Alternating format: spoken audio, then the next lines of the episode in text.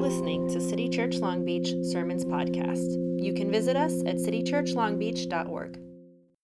My name is Brenna Rubio, and I'm the other pastor here at City Church of Long Beach. Uh, I'm so excited to be able to preach this morning. We have been uh, in, I think, just an amazing month. Like, I'm actually surprised by just how emotional it's been for me. As this past month, we've chosen to focus on the sermon series that we have called The Sermon I Always Wanted the Church to Hear.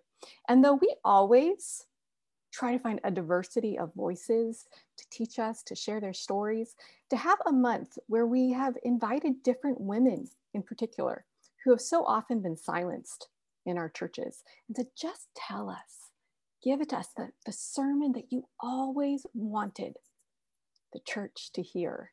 Um, I didn't get that growing up, right? Uh, in, in so much of my church experience, I never got to see anyone who looked at all like me leading. And I remember going through so many phases um, of kind of rebelling against that and then trying to comply and trying to fit into these very narrow gender boxes that the church was was feeding to me and and you know, newsflash, fast forward, you know, a couple decades, I didn't fit that well, right? But I mean, I went for 10 years, over a decade, really, where I was willing to say that I was in ministry. It took a, a decade before I could say, wait a second, I'm not just in ministry, I'm a pastor. That's who God has called and created me to be. I had been out of seminary for years before I went in to the office of, of the pastor who was my boss at the time to say, hey, um, you know, I think maybe I might I might have some gifts to share with the church in terms of, of preaching. Could I try? Could I try giving a sermon like once? And I just remember, because of course it had never occurred to him to ask me, um, but I could just see him pausing and just looking at me and like kind of trying to fit me into his picture of what a pastor looked like and a preacher looked like. And, and he was trying to be kind. So he was like, well, well, sure. I mean, this is a gracious congregation. I think, I think they'd be fine with a good folksy sermon. And and going, what does that mean? Like to this day, I'm still not sure what a folksy sermon would be, but I was pretty sure it wasn't good, right? It was like the bar of expectation was clearly not being set high for me uh, the first time that I was going to be invited to preach. Um, the church has placed so many limitations on women. Our script around leadership has been so limited, and it's it's beyond gender, right? As we've talked about this month, it's it's around sexuality, it's around race, all of these different ways that we have formed boxes around leadership, and, and they're so limited. But this morning, what we're actually going to explore is that the expectations and the scripts for leadership are not just limited, too often they are toxic. Some of you have experienced that in your own church life, in big ways and small ways, and I am so, so sorry for that you've experienced gaslighting and emotional and spiritual manipulation. I know from my conversations with some of you that you've, you've experienced abuse at the hands of your pastors. And I feel like we're in this moment, right? Where over the last few years we've we've talked about Me Too and Church Too. And I'm sorry, I didn't put a trigger warning on this. Um, it's, it's really not going to be the focus of the sermon. It's, it's just trying to unearth the, the reality that we have had, had toxic leadership in small and large ways, ways that have been, been hurtful. And, and so the church is trying to figure out how to respond. And there's actually a surge of books being written right now and, and published around this. And I've read one, I haven't read some others. And I wonder how successful we're going to be at really addressing the problem until we, we state this really unfortunate reality. And that reality is that the majority of our pastors and churches tend to be narcissists. And I actually don't mean that in like a vague, you know, sort of abstract way. I actually mean that in like a clinical, data driven sort of way. There's a pastor and therapist, theologian, uh, who's actually part of our family of churches, the RCA, uh, Chuck DeGroat, and he writes this. The large majority of pastoral candidates test within the cluster B grouping of personality disorders featuring narcissistic traits. Okay, so I'm going to pause right here. When we're in the process of becoming pastors, we actually take personality tests. And what he's saying is not that every pastor is like clinically a narcissist, but he's just saying that the majority of pastors test with narcissistic tendencies. So they have an inflated sense of their own importance. They have, on the one hand, this really deep need for admiration and respect and kind of a stroking of the ego. And on the other hand, they tend to have a real lack of empathy for people. Not exactly what you'd expect in a pastor, right? Except, as Chuck DeGroat goes on, is it a coincidence that the majority of students, pastoral students, test on the narcissistic, narcissistic spectrum when the job actually asks us to say, This is the word of the Lord? When it's a job that basically invites you to say, I am speaking for God. That's not the only way to understand the job, but it's a way, right? The vast majority of pastors have narcissistic tendencies. But you know, I don't actually just want to make it about the pastors because it's about us too. The vast majority of congregations are looking for leaders who are charismatic, who they think can save them, who have all the answers for all the problems, will be able to tell them the answers to all of life's deepest questions because then it will rescue us from our uncertainty and from our fear. We are actually part of the problem in terms of the leaders that we're looking for, the leaders that we call and say, Yes, you with your dynamic personality, you with your perfect haircut, you with your fill in the dot, you can save us, can't you? And we see the parallels in so many other places in our companies, our organizations, our politics. Yeah, we look for the leader we think will save us. So this morning, we are going to be exploring a story of resistance, a story that is an alternative vision for leadership that flips all of the scripts. And it's a, it's a weird one. It's going to feel weird to us because it's an ancient story from a very, very different culture. And if you read the whole thing, which we're just going to take a snippet this morning, if you read the whole thing, it's really violent. It just is. Um, but I think the payoff is going to be huge. It's going to invite us to look at leadership with new eyes and imagine better ways to lead and to follow, to be part of a community together. So, our friend Amanda Price is going to do heroic work this morning in reading this ancient text for us, which is full of names. And I am so grateful. I'm not the one reading it, and you all are going to be so grateful too. So please welcome Amanda as she just does an amazing job reading this passage. Good morning, church. Good morning, beautiful people. Um, I'm actually really excited that I get to read the word today. So I'm going to get on to it. Um, now, Deborah, a prophet and wife of Lappidoth, was leading Israel at that time. She held court under the palm of Deborah between Ramah and Bethel in the hill country of Ephraim, and the Israelites went up to her to have their disputes decided.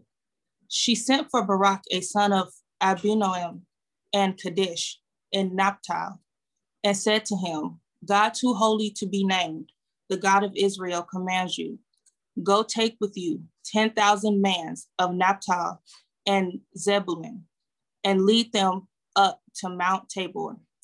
I will lead Sisera, the commander of Jabin's army, with his chariots and his troop to the Kishon River and give him unto your hands. Barak said to her, If you go with me, I will go. But if you don't go with me, I won't go. Certainly, I will go with you, said Deborah. But because of the course you are taking, the honor will not be yours, for the God who is will deliver Sisera unto the hands of a woman. So Deborah went, went with Barak to Kadesh. People of God, this is the word of God. Thanks be to God. Awesome. Thank you so much, Amanda. You are amazing. Oh, what a story. Uh, I don't know how many of you have read it before. Uh, it's, you know, it's one of those that doesn't get preached a whole, whole lot. And if I were going to ask you the first thing that jumped out at you about the story, um, I mean, almost across the board, the first thing people are always going to talk about, right, is, is gender. Because this is actually one of those few stories in scripture that is centered around a woman, a woman who's a leader and a prophet. But as you can probably imagine, historically, she has not always been treated kindly, nor has Barack. Uh, they they're coloring outside the lines, right? They're not fitting into their gender script. Deborah is leading. Barack is saying like, "I'm not going to go unless you go," right? And and so historically, theologians especially those, you know, of the sort of European persuasion, uh, they, they have taken out the sticks to whack at these two. So Calvin, one of those, you know, good European theologians, says if anyone challenges this ruling that women should not lead or teach, by citing the case of Deborah, the obvious answer is that God's extraordinary acts do not annul the ordinary rules by which he wishes us to be bound. So in other words, he's saying Deborah's just an exception to the rule. And he goes on to argue that these extraordinary circumstances that were requiring Deborah to be this abnormal leader, well, it was it was Brock's fault because he was being slothful. He was being cowardly and lazy.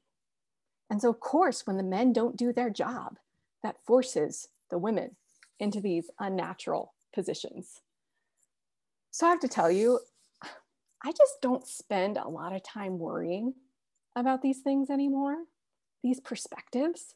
Like Calvin, like I just don't actually want to spend a lot of my time and energy uh, engaging with this. It's it's one way you could read this text. If you have a certain perspective and that's what you want to put on this story, you can make it work. But I think as we dig into it today, I think you're going to see there's a much more satisfying and helpful way that we can read this story. Because I actually don't think God cares about these old gender scripts. It's just not the God that I see over the whole storyline of the Bible, someone who's concerned with all of these external markers of hierarchy and in and out. Scripture gives us so many indications that that God pours his spirit out on all people. Maybe you've heard this verse before, but it's worth saying again this, this beautiful picture of what it means to live together in the wholeness of community from the book of Joel. I will pour out my spirit on all people. All people. Your sons and your daughters will prophesy. Your old men will dream dreams. Your young men will see visions even on my servants, both men and women, I will pour out my spirit in these days. What an incredible promise and picture. So, this is what Deborah is living into. You know, as I read the text, it occurs to me that um, they there's not actually a lot of like explanation around Deborah being a judge, which means a civic sort of leader, and a prophet, a religious or spiritual leader, it's like the text doesn't see it as being that big of a deal or that abnormal. In fact, what it might indicate is that there is actually more matriarchy, more female leadership going on at the time than we actually see recorded in the text. Certainly throughout the Old Testament, there are hints of that if we have the eyes to see, if we have wonderful people and scholars to show us that it's there. Um, so she is, she's a leader. She's a judge and a prophet. What does it mean that the Spirit was moving in Deborah as a prophet? At a very basic level, there's just the sense that she was the one who carried the Lord's presence to the people, his presence and his voice, and, and in turn, she would speak to God for the people.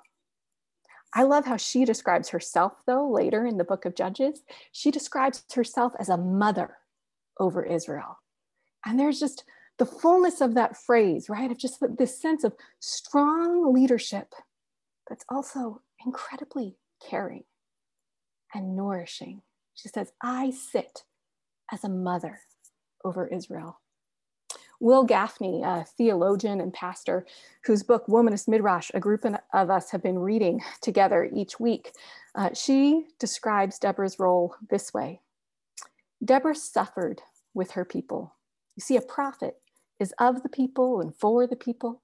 A prophet loves the people and leads the people. A prophet weeps with and for the people, and when necessary, bleeds with and for the people. There are a whole lot of folk calling themselves prophet and prophetess in this day and age. Some of them have it printed right on their business cards. Well, Deborah didn't have a business card. I just, I love that description, that description, because I think, yeah, I know a lot of great pastors.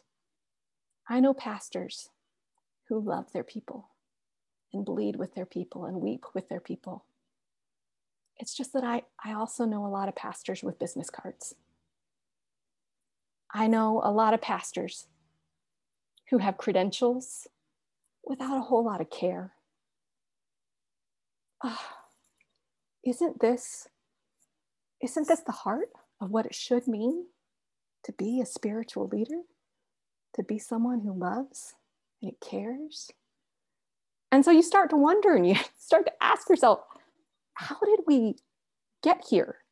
How did we get to this place of moving from leadership as love to leadership as building a platform for yourself, a platform for your own ego?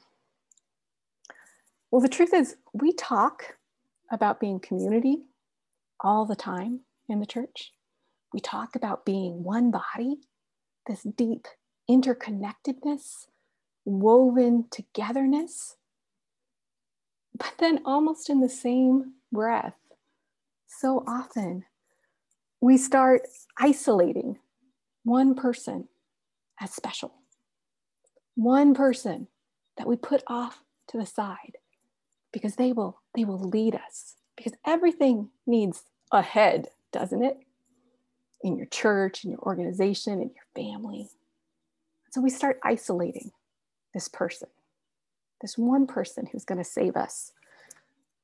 And honestly, so many of these pastors who I've known who maybe are more the type with a business card, they are so deeply lonely.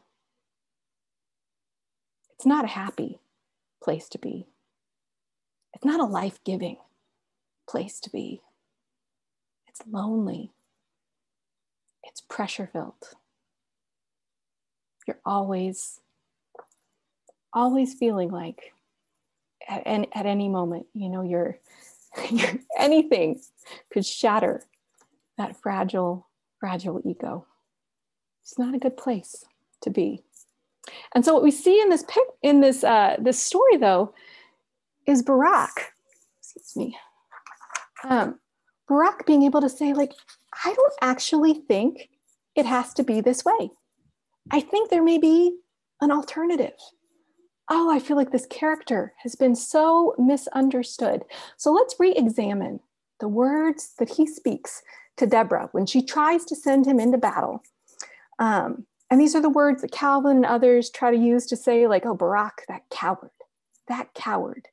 If you go with me, I will go. Too scared to go by himself. What if Barak was actually just reading from a different script, following a much more ancient pattern than we've been able to see. You see, it was so common in ancient Israel that military leaders would want their prophets to go along with them because the prophets were the ones who carried the presence of the Lord. And so now we look at what Barak is really saying, and he's just saying, Look, I can't win this battle on my own. I need God with me.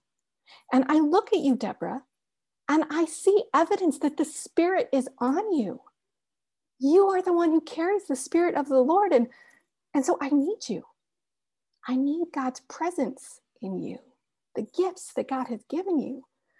I need you, and I don't care how unusual this partnership may look to others.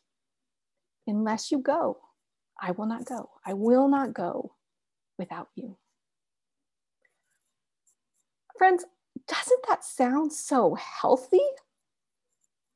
To know your limits, to know that you actually need other people, that you actually don't embody all the gifts and all the wisdom of the world, and to have no shame in saying, let's partner, let's do it together. You know, we're really big on partnership here at City Church of Long Beach. It's one of our stated values. We talk about being better together, and we try really hard to make our stated values things that actually guide how we do things. And so I think in this better together idea, and one of the big places that you see it lived out, I hope in a way that sort of spreads spreads throughout what we do is is the fact that Bill and I are co-pastors.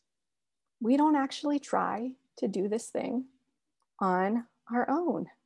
And it's really funny because people still get a little weirded out by co pastors. I think sometimes there's still a little bit of like, how does that work? Doesn't someone need to be in charge? I mean, it's the same thing people say about marriage sometimes, right? If they're coming from a more conservative perspective. Um, but doesn't someone have to be in charge? And you're saying, well, no. I mean, we we need each other, right? We have really different gifts. Doesn't it work so much better? Doesn't it make so much more sense to say, you lead in the area of your gifting, and I'll follow and support. And sometimes I'm going to lead in the area of my gifting, and you get to follow and support.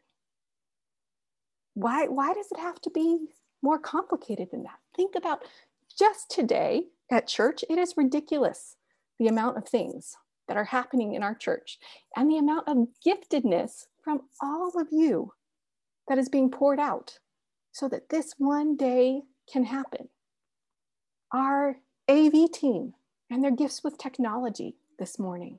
Uh, our wonderful Megan who read to our kids, right? So with, with gifts of teaching and, and caring for children. Our worship leaders who rotate when they're going to worship between the Dolmages and Alex, you know, without any ego, all the time. Um, we have a church right now working at our new community house uh, for families who are tra transitioning out of homelessness.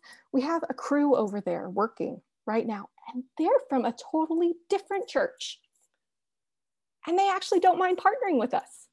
No ego, right? Who's going to get the credit? Who's leading? Who cares? We're building a fence to help with the house. Let's do this thing. Maybe we need each other. There's a family who's going to bring a meal today for the families at the house. There are other people who are getting together and somebody's organized so that we can give out Easter eggs to the community. What if we all just need each other? What if we just need to lead and contribute? And, and yes, that is all leadership. That is all leadership. Life is a group project. And we all get to take our turn contributing our gifts and saying, Here, I know what to do here. Let me lead you. If you go with us, we will go. So, right now, I want to introduce you guys. Some of you know her already, but I want to introduce you to someone who definitely fits into the category of someone that I want to go with man, I want to get to lead and follow alongside this awesome woman. So I want to ask our friend Lisa Carpenter, who is part of our board of elders, as well as just being an awesome person. Uh, yeah, Lisa has unmuted. Lisa, can you wave at the nice people? Hi, everyone. Okay, so start us off by just introducing yourself a little bit about how you came to City Church and some of the ways you, you participate in the community. Yeah, so uh, Alex and I, um, I'm married to the other worship leader, Alex. So we came to City Church about a couple years ago and now. Um, we had been going to a pretty progressive church for the past 10 years or so. Um, and it just came to a point where um, we were just saddened and heartbroken that we weren't able to bring anyone to church. Um, there are a few times where there were some um, harsh messages and it was not affirming to our um, to our loved ones in the lgbtq community. So we decided to make that move. I had found bill's blog like many people here a few years previously and we decided to check out city church. We are so glad you did because it has just been a joy to have you as part of the community. And and so you're not only a member of the board, but you're one of our board vice presidents. So you together with Laura, you help Bill and I sort of like figure out what we need to be working on together as a board uh, mm-hmm. in a given month. And you've particularly taken the lead on thinking about how we give as a church, right? So yeah. so many ways that you're leading us and we're so grateful. Tell us a little bit. I just want to be able to give people a picture of mm-hmm. some of your leadership giftings. And I know it can feel a little weird to like brag on yourself. Mm-hmm. Um, so the way I want to ask it is this is just to think of a time where you know that you were really able to contribute to a group that was working mm-hmm. towards something. It could be at church, it could be at work. Um, but like, how did that feel? What gifts did you use? How did you need your team? Just tell us a little bit about that experience. Yeah, so June of last year, I had had a baby and was coming back to work uh, from maternity leave. And it was in June. So it was right after the murder of George Floyd. And there were tons of protests, and, you know, the nation was in complete chaos. And um, my organization at work, um, they decided not only not to speak out against the injustices, but they had told everyone that we were not to speak about it.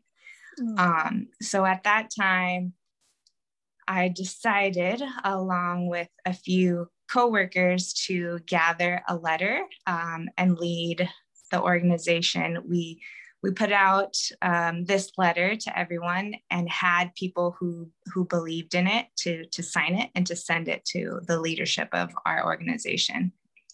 Wow. So that took a lot of courage. Um, yes. And um, shout out to Brandon Adachi, who is also one of the co-writers of that letter, who's going to City Church as well. Um, so yeah, that was a big step forward in leadership at work that um, I am very proud of to this day. Mm, I love that. And I love how that story highlights a lot of the gifting that I know to be true of you. One is just your passion and your heart for justice, and especially for those who are tend to be pushed to the margins to to move towards to center them like Jesus did, like that passion that would draw forth that kind of courage from you. And then Lisa, you are that quiet leader who I think half of your leadership is how you ask questions and how you don't let it go. You know, to say, mm-hmm. so to write a letter and to say, like, here are my questions and concerns, and I will use my voice. Mm-hmm. And probably organizing other people. You're an incredible administrator. Um, mm-hmm. So to be able to know how to work that and, and communicate clearly, yeah, that I can totally see how you are like for a time such as this person in your workplace who needed to be there. That's incredible. Thanks, yeah. So, so how has leadership in the church worked out generally for you? I mean, you you are a leader here at City Church. Mm-hmm. Um, does that just feel like natural to you? Like, of course I'm a leader, or I mean, I kind of know the answer to this. Of course, I'm leading. I'm leading, but definitely not. Okay, tell us more about that. Yeah. So even when you asked me to be interviewed this morning, I was like, are you talking to me, brother? and it's been like that ever since um, transitioning to City Church. You know, I'm married to Alex, and he is probably the stereotypical leader of the church white male, Um, Maybe not a narcissist. Yeah, he's not a narcissist, um, but he's extremely outgoing, super fun, like is willing to to speak and encourage, and he's just he's that he's that guy. So um, when I trans when we came to City Church and um, you and Bill were getting to know us and asking us some great questions about our giftings and then eventually inviting me into leadership, it was a complete shock to me because I had always been Alex's wife, you know, the one that would stand next to him, relegated to kids' ministry, tucked away in the corner with all the children. Um, so it's just been such a blessing, and I can't tell you what a difference it's made. I'm going to choke up um, in my life because of you two um, just drawing out that leadership in me. So I just thank you so much. Well, that made me choke up too. Man, you know, Lisa, when you and I were texting just a little bit about this and, and you replied back with that, who, me? And I'm still shocked it wasn't Alex. And I just, I remember replying, like, I'm still shocked that nobody called this out in you before. That is still shocking to me because from the very first that we met you, I mean, Alex is awesome. We're taking nothing away from Alex. He is absolutely awesome, but man, you are too. And the ways you would ask questions and just be so insightful, such a good listener, such a good caretaker with people that we sent your way to say, hey, you know, could you connect? Like I've said this before, but you are like the most like people oriented extreme introvert I've ever met. It is, it's incredible how you balance those two things. Um, so we're so grateful for you. Thank, Thank you. you. Thanks for being willing to share your story a little bit. Thanks, Brenna. Yeah. Ah, oh, I am so grateful for Lisa Carpenter, and I'm sure you guys are too, that this is one of the leaders in our church. And and I just go again, just wow, to be overlooked for so long. And yet that is the way it works so often in our churches. And that's actually the way it works in this story, because there is actually a plot twist in this story that so often gets left out when people focus so much on this whole like Deborah Barak thing, like who's messing up here? Um, there's this incredible plot twist that gets completely overlooked. Because you see, verse 9, which we're going to put again in the chat, where Deborah is responding to Barak's request that she go with him. And she says this Because of the course you are taking, the honor will not be yours, for the God who is will deliver Sisera into the hands of a woman. People hear this all the time, and it sounds like a couple things. One, it sounds like a punishment, like Deborah is slapping Barak on the wrist for being a coward. And two, unless you keep reading further in the story, you assume that Deborah is that person, right? Like she's going to get the glory, she's going to get the credit. And that is not at all how the story goes, because instead, what happens is this this completely unexpected character, another woman named Yael, comes onto the scene, and she is the one who kills the enemy, Sisera. It's into her hands that he falls as she, she tricks him. And, um, you know, she's not a warrior. In fact, she's the wife of one of Sisera, the enemy's allies. And so she, she tricks him and she crosses tribal lines, lines of loyalty to join the people of God in their struggle. She's this unexpected person pushed to the margins of the story, the kind of person that Jesus loves to center over and over and over again. And she's a character who has often had a special resonance for our Black, Indigenous, and women of color who are so often overlooked in our churches, in our society, undervalued, and yet are so strong and are doing so much work. I actually stumbled across this amazing poem this last week, written by a pastor and a community activist. They told me, be obedient like Ruth, cry like Hannah, be pretty like Esther. But I choose to be Yael, delivering liberation with my bare hands and the tools necessary to rebuild the house. Yael, this figure of unexpected strength, this unexpected partner. She does the work, she wins the battle, and she is celebrated so lavishly by Deborah and Barak. There is there's no power struggle. As they're giving credit for the battle, there's no skimping. Say, ah, oh, she is the most blessed of women, the most blessed of tent dwelling women. They know that she was the one they needed. And they have just no hesitation in lifting her up. Don't you wish this is how all of our churches were?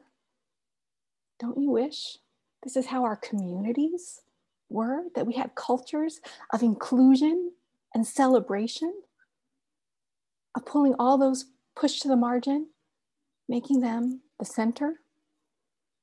Everyone invited to the table, everyone given honor and respect, power and influence.